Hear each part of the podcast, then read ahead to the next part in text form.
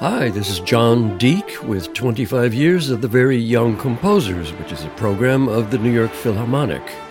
The music we're hearing is by Karin Utagawa called The Wave, and Karin is from Japan, Fukushima, Japan, no less, and it was written just after their disaster.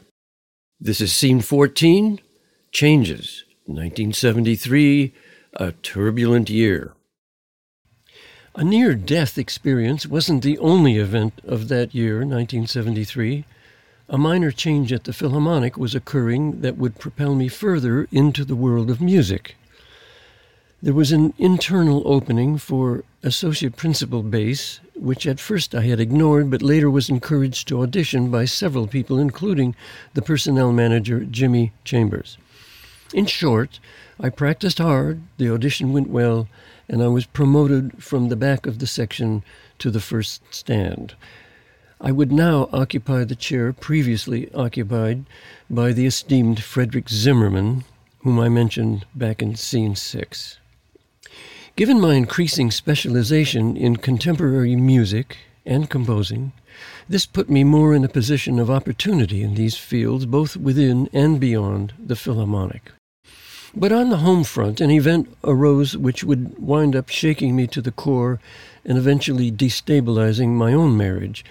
My mother had filed for divorce from my father. This had caught me by surprise, since in the recent years both of them had visited us occasionally, and things seemed relatively peaceful. They had even taken a trip to Europe together. This kind of event, that is, divorce, is always upsetting, but not always shattering. In this case, I have to admit it became deeply traumatic for, well, all three of us.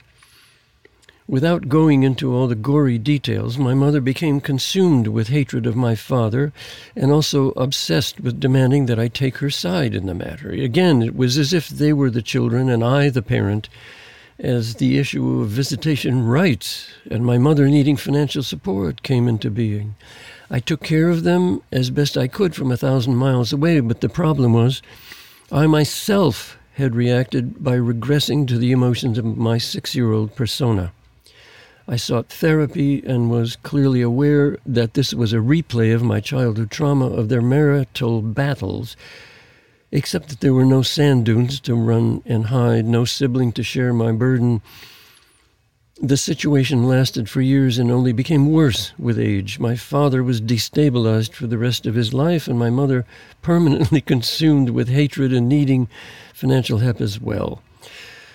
My father lived in Hammond, Indiana, my mother on the opposite side of Chicago in Woodstock, Illinois.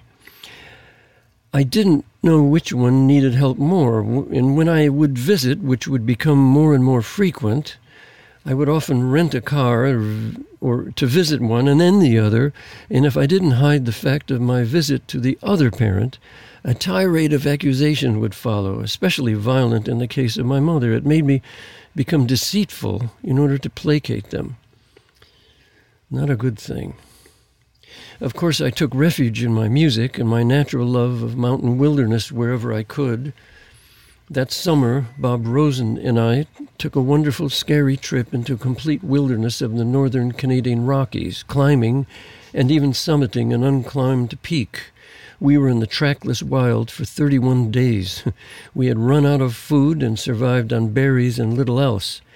One day, sitting on the summit of a peak on the Continental Divide, I could see the ridges far to the north and south of me. They were sloped on the Pacific side and jagged and steep on the eastern side, like gigantic waves breaking in slow motion. Only this time I wasn't about to drown. Almost transfigured, I had such a powerful scent of the earth, the tectonic plates grinding, crashing, overthrusting, and subducting over millions of years, and we fragile humans so fortunate to live here for this geological instant. Somehow I had to find a way to express this insane joy crashing against deep depression and self hatred. Looking back, the path that I eventually took would have been completely unpredictable then, but in the end was completely logical. But back in New York, troubles were rising turbulently also at the Philharmonic. I was on the contract committee and we were deep in negotiations. There was a salary issue, but more importantly, the orchestra members wanted representation to be heard as to the artistic decisions of the management. We felt that we were not simply employees, but highly trained artists, and we thought that our musical judgments could raise the level of the whole organization. This was mostly unheard of then in American orchestras. There were other issues as well, and both sides were resistant. And on the contract de- deadline at midnight, September 21, the orchestra voted to strike. We played benefit concerts to support the strike fund and were also supported by the Musicians Union, Local 802, and other unions. Pierre Boulez gave a genu- generous contribution to our cause. Constant negotiations, followed by caucuses, followed by statements, free concerts, good, bad, and horrible press in the media of the day. But the event which made the strike memorable to the orchestra and certainly to myself was an amazing tour that we orchestra members took by ourselves starting around the seventh week of the strike. Gabriel Banat, a violinist who had recently joined the orchestra, took it upon himself to propose a tour to Europe and, in the face of some opposition, miraculously pulled together a wonderful tour of Spain, Portugal, and the Canary Islands, all in a matter of days. I watched him closely as he made phone call after telex after telegram.